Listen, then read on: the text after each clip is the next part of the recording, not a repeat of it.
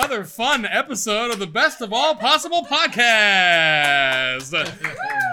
I am your host, Robert Weathers, and as you know, we here at Panglossian Productions in Williamsburg, Virginia, have a love for the weird. We love the unproduced and underproduced, and we sure do love 10 minute plays. And if you had subscribed to us here at the Best of All Possible podcast, you'll get a brand new 10 minute play every two weeks here in 2019. But it's not just me here. Uh, we have a pool of talented actors who come in and read plays with us, and we have visiting here with us tonight once again. Mr. Josie Arco. Hi, Joe. Joe. Joe's looking at his watch because he's got to get home to get to his stories. True. What, what are you looking forward to getting home to, Joe? Uh, fantastic storytelling, Robert. What? I didn't think you were going. I, I'm not. I'm just here as as a um, an audience member, so I did not think I was going to be called first for this. Oh, you're right. You're not reading this, are you? Oh no, that's I was Well, very He's an shocked. audience voice. That's true. He You're the voices voice of the audience. people, Joe. That's right. Do you want to restart this? No, I don't. we only did that one time, except we did it like six times that one time. This is a, this is a cold conversation. That's right, Joe. Cold Conversation podcast. So you better just deal with it. All right? All right. Nobody clap for Joe. Hey, Liz, welcome. Liz Thomas is back. Hello. Liz, what are you looking forward to doing when you get home? Probably sleep. Sleeping. what? I thought you were going to say watching your stories, oh, petting your watching- cat. Wait, I'm sorry. I'm sorry. Can we, Taking ask me again, pictures of ask your cat again, so you Ask me again. Ask me again. Oh Liz, ask me what, again. Liz, Yes. what are you looking forward to doing when you get home? Watching my stories and taking pictures of my cat. Thank you. You hear that noise? You're listen, welcome. Hang on, I want you to listen. That's everyone at home laughing, Liz. Yay! Everyone's I knew they would. Thank you, everyone at home. I love you. What? I don't even get paid for this, y'all. and it's still too much. and wow. Oh. and welcome to also Ed Whitaker. Ed. If anybody at this table can pull this out of the drudging conversation that it is, it's you, Ed. Oh my god. Say something No hilarious. No pressure there. I'm not going home to watch stories. How's that? Oh, I don't have TV coming into my house, so you know, just don't want any TV. God, man, this is great. All right. out of the drudge. Well, that's good because you know what? We're here to read a play here tonight. Ah! A play called Brain Circus by Aaron Aronson. As Joe already pointed out, he's not going to be reading this play, but he will be jumping in on the conversation. Now, this is a cold read for those of you listening at home. The actors have the actors who are not Joe um, have not laid eyes upon this play before. As a matter of fact, they don't even know what roles they're going to play. Although by the name of the roles, they probably can figure it out. Ed, if you would be so kind as to read the part of the man, and Liz, if you would be so kind as to read the part of the doctor. Now, ladies and gentlemen, I will be reading the stage directions for you. So, without any further ado, Brain Circus by Aaron Aronson. The setting is a doctor's examination room, just a typical examination room, nothing noteworthy. At Rise, the man sits in the examination room, a walker in front of him. He sits with his forearms crossed over the top of the walker and is anxiously looking around. After a short while, the doctor enters the room. The man removes his arms from atop the walker, grips the handles with each hand. Good. I'm glad you're here. So then, did the test results reveal anything? Do you know what's wrong with me? Well, we did find something on your MRI. Really? What is it? Well, it would appear that the toxic amoeba that was in your brain was eaten by the worms in your brain. There was a toxic amoeba in my brain? Yes, there was, but it's gone now after the worms ate it. Um, is that a good thing or a, a bad thing? Actually, quite good, for you see, the amoeba was a very toxically virulent sort, whereas the worms that ate it are a very rare type, which provide quite beneficial and restorative qualities. The man removes his hands from the walker, making a questioning, uncertain gesture. So then I'll get better, you're saying, now that the amoeba's gone? Uh, actually, sorry, no. Uh, for you see, the worms that ate the amoeba were then overcome by essentially eaten by a toxic mold within your brain, and the toxic mold is actually considerably more toxically virulent than the amoeba was. So then that's bad. It gets worse. Please do tell. Well, the toxic mold that ate the worms was then itself eaten by a giant salamander, and the giant salamander is actually filled with the most deadly brain toxin that we know of. I'm assuming that is worse. The great unknown makes it even worse than that. The great unknown. What? That I'm going to die? Um, no. By the great unknown, I am referring to the unknown, virulently toxic entity that then ate the salamander. we have absolutely no clue what in fact is, and it has never before been detected by medical technology. What we do know is that it's quite large, and its level of toxicity makes the giant salamander's level of toxicity look like it was the beneficial worms that ate the original amoeba. There certainly are a hell of a lot of things squirming around in my brain eating each other. Yes, yes. The doctor shakes his her head dejectedly. Oh, how much better things would be if we could just go back to that original amoeba. I've thought the very same thing in life. Did the MRI show anything else? Well, there was also. We detected this monstrous gaping chasm filled with screaming, shrieking people who were on fire, while uh, large teeth from the chasm uh, continuously uh, crunched down on them. Yes. Um, Excuse me. but this was a repeat MRI, just in case there was anything my previous doctors didn't see. well, they must have missed it. Uh, how could, how would that be possible? Your previous doctors were Dr. Blesher and his sister, right? yes. Ah, uplifting story. Why they were both able to persevere and make it through med school, even though they were both each born completely blind. Did you know? Actually, no, I did not know that, but I guess I'm not surprised. You sure they should be reading MRIs then? Probably just the technician made a mistake translating them into Braille. They have MD after their name, so you know they know what they're doing.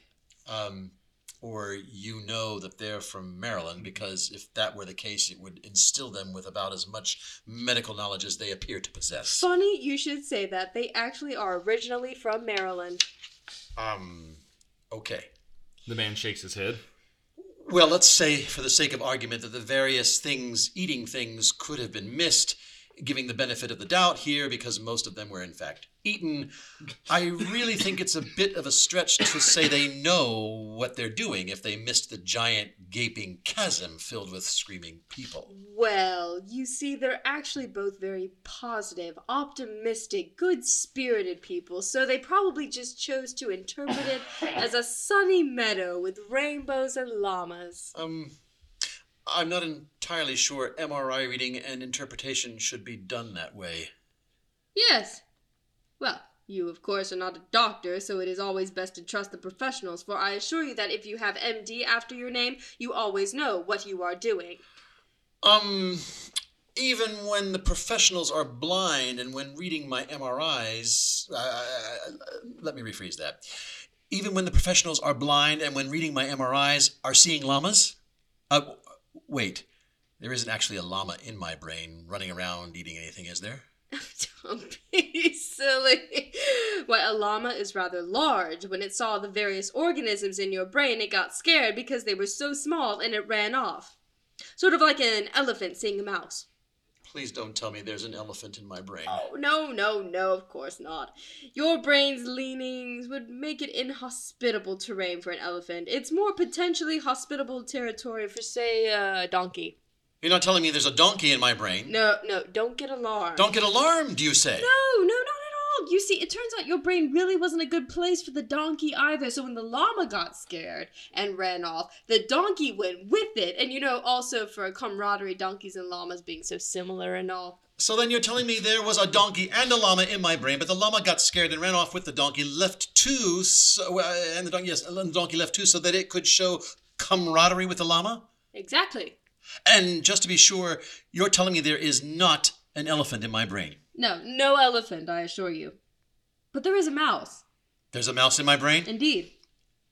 Question: How exactly did these things get in my brain in the first place?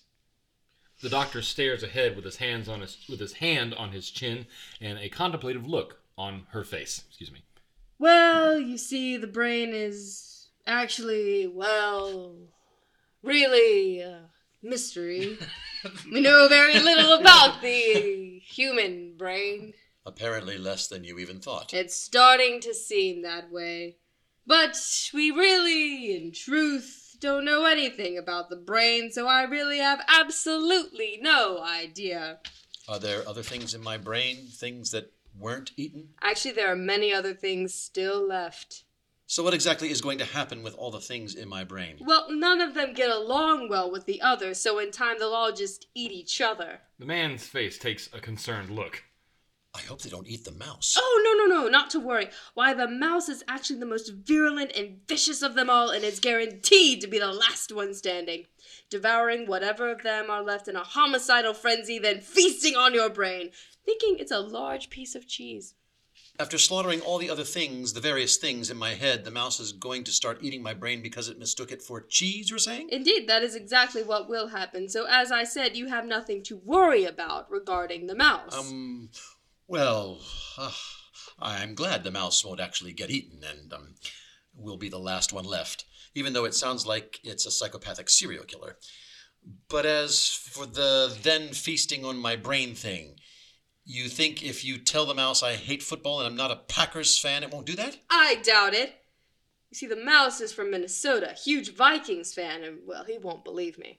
So it is your contention that you know absolutely nothing about the human brain, but also know there is a mouse in my brain from Minnesota.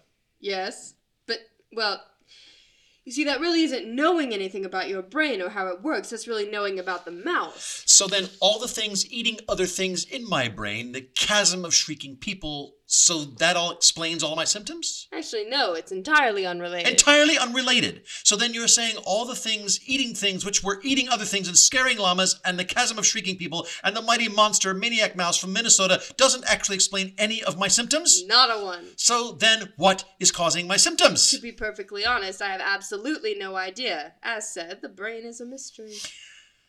Um, so then tell me, is there any way for you to find out what is? Yes. Actually, I do have another test in mind. And after that, you'll have the answers? Absolutely. So then you'll actually know what's wrong with me? Yes, yes, just as soon as I run the test. Don't worry. And so then I'll actually find out what it is that's wrong with me. Yes, yes. We'll find out after the autopsy. Man shrugs. Well, at least then I'll know. At least that will be something. Blackout. The end. Wow. there was an old lady who swallowed a fly. I don't know why she swallowed a fly. Well, all right, everybody. So now we're going to enter into the portion of the show where we have a brief discussion about the play that we just read. So I want to start with you, Liz. I want to start with the question about your first impression. So, uh, what are your first impressions about this play? It can be as simple as I liked it, I didn't like it, uh, anything that stood out to you, uh, Madam Doctor. What do you have to say? Feel a little conflicted uh, not being a Packers fan when I am actually a cheesehead. So uh, I'm just working through that This right is now. true. She's got big problems I am with a the script. huge. I'm a shareholder. I have a moral responsibility. No, um, it. Shareholder. I. Oh, I know- whoa, who you are. I know whoa, who you are. I whoa, whoa, whoa, whoa. Would you like me to tell you in great detail the story of how I became a Well, if you're going to do it, do it now so everybody has to listen to it. I really enjoy your Packers podcast, Robert. Thanks. It's very. Thanks, um, I know you all were reminded by there wasn't only the swallow fly. Um, I was very much reminded about like for some reason Ionesco, that sort of uh, Uh-huh. absurd, wonderful ridiculousness of life just popped in my brain. That we're not really saying anything and nothing is actually Hey, really happening. Exactly. Right? Well, if you're saying you're not a Packers fan, that really is not saying anything. You know Ah, here we go again. what? You knew this when you hired me, Robert. That's- no, Yeah. Um. hired you. Please, please come read, Liz. I really need you to. We'll have pizza. Exactly. All right, so um, no, but yeah, Ionesco just popped into my brain. great. And Aaron Rodgers. Go ahead. Uh, Ed, please save me. Ed, if anybody can pull us out of the drudgery of this Oh, conversation. what are your first impressions, Ed? Yes. I, well, as I was going along, my my initial impressions as I was reading it is that I really wish we could put on some British accents and make this a Monty Oh Python gosh, thing. Can we do it again? because you know it felt kind of Monty Pythonish to me, where I'm you know I'm hearing like you know Uh-huh. John Cleese and Michael Palin back I and forth in this. But you know I had to say it, it was it was fun to read, but I, I wish we could read it again because there would be so many things I would do differently in terms of you know how incredulous is the man and or how much is he buying. I, I- I found myself going, what is the man going along with this or is he incredulous? I couldn't decide how to play it. you know, Yeah. how to how to how to feel it. And so It does feel like It a dead inconsistent. parrot should be in the background. Yeah, kind of, Yeah, you know, or the bookshop, you know, and, Yeah. and uh, Albatross. Uh, you have this book, do you have this book? You know, it's just so it's it felt that way to me, so it was fun for that reason, and just very very silly. I kind of agree with the silliness for silly's sake is Uh-huh. is fun. Yeah, I think silliness for silly's silliness sake is is a good way to describe it. Joe, what are your first impressions? I, I um, agree with Ed. I you kind of have to wonder of who the straight man is for this, and, and there doesn't Uh-huh. have to be one internally by any means. It, we it can be us, the audience, but I think that that decision needs to be made with a piece like this, where um, again, I, I support ideas of death of the author when it comes to uh, you know interpreting plays or, or novels or anything of that nature but i would be a little bit curious as to you know when they were writing it did they where did they see the old, old man on this? Is he absolutely flabbergasted by everything's being said or is he kind of nonplussed about it because it's it's two very different reads um, and even without asking the author i think reading it a few times this way reading it a few times that way might uh, yield some results that just the first time through just the ridiculousness of some of these things as you were saying them as i was hearing them Mhm. it, it was just wrapping your brain around that let alone the, the best execution Liz, well, please. I mean, I kind of going off of uh, what Ed was saying. I mean, it does feel though, especially at the end. I love, I love the ending line of, "Well, at least then I'll know. At least that will be something," and then just black out. It does feel very Monty Python esque, and that you have to be super intelligent to be that dumb. You know what I mean? Like I mean you you look at Monty Python it's so absolutely ridiculous because they know exactly what they're doing, which is the brilliance of it. And so this this idea of um you know the the absolute absurdity of life and you know we're so wrapped up in what's going on with ourselves and then but the ideas too of of being affected by ridiculous i mean there's there's and then overthinking the ridiculousness. I, I don't know but it's Well, I- it's I- I- very I I I, I, there's a lot of layers to I, it I agree, like- actually, where with, with what y'all are saying, and i i- as far as this being similar to Monty Python, now that you say that, in reading this again, uh, I can very much picture the doctor doctor being. They're both silly characters, right? But Taking the doctor being the straight, or the doctor being uh, not the straight, but the doctor being the silly one, and the man being straight, genuinely concerned about his health, but he's a silly character. So if the man, Right. Well, I'm, what, what I'm getting at is I think that if you were to change, uh, so Ed, if we were to read this again and you were to read it in the Monty Python Lady Cockney voice, you know, I got better, right? Voice that that voice. I think that uh, that that would really crank things up for this. Um, sure well and i think i think that there's also a humor in if the Peanut Gallery is mocking. them. if the doctor was even the the straight man delivering all of this and the energy and and reaction of the man uh kept ratcheting up and up and whereas you have not quite a monotone but a very level i don't see what the problem is it's only a gaping chasm of human souls scree- screaming out at you you know that Yes, kind of Yes. Well, you know, I, I don't know if Monty Python would have ever done this, but this would be one that could be done several times in a row with just those different takes on each of the characters. You know, making one the straight, one the the foil. Yeah. You know, one, um, and of course, in all of this, you know, each character has to be taking him or herself very seriously. yeah I think know, so. Yeah. And and uh, but if you did different flavors with it, you know, it might be fun to put it back to back just for that sake. You know, so. uh, I was thinking along the lines of uh, David Ives, the variations on the death of Trotsky. I don't know if any of you are Uh, familiar with that, but that was one of those short plays that I absolutely loved, and part of it was fun to go back through because it builds well in the play in and of itself. But if you could say go through it about three times, and finally by the third, fourth time, we see again the the gaping chasm of, of souls screaming out. I think there's some Mhm. real fun build even in that. Mhm. yeah i would love to see jane curtin do this show Speaking of straight women, but yeah, um, the greatest straight woman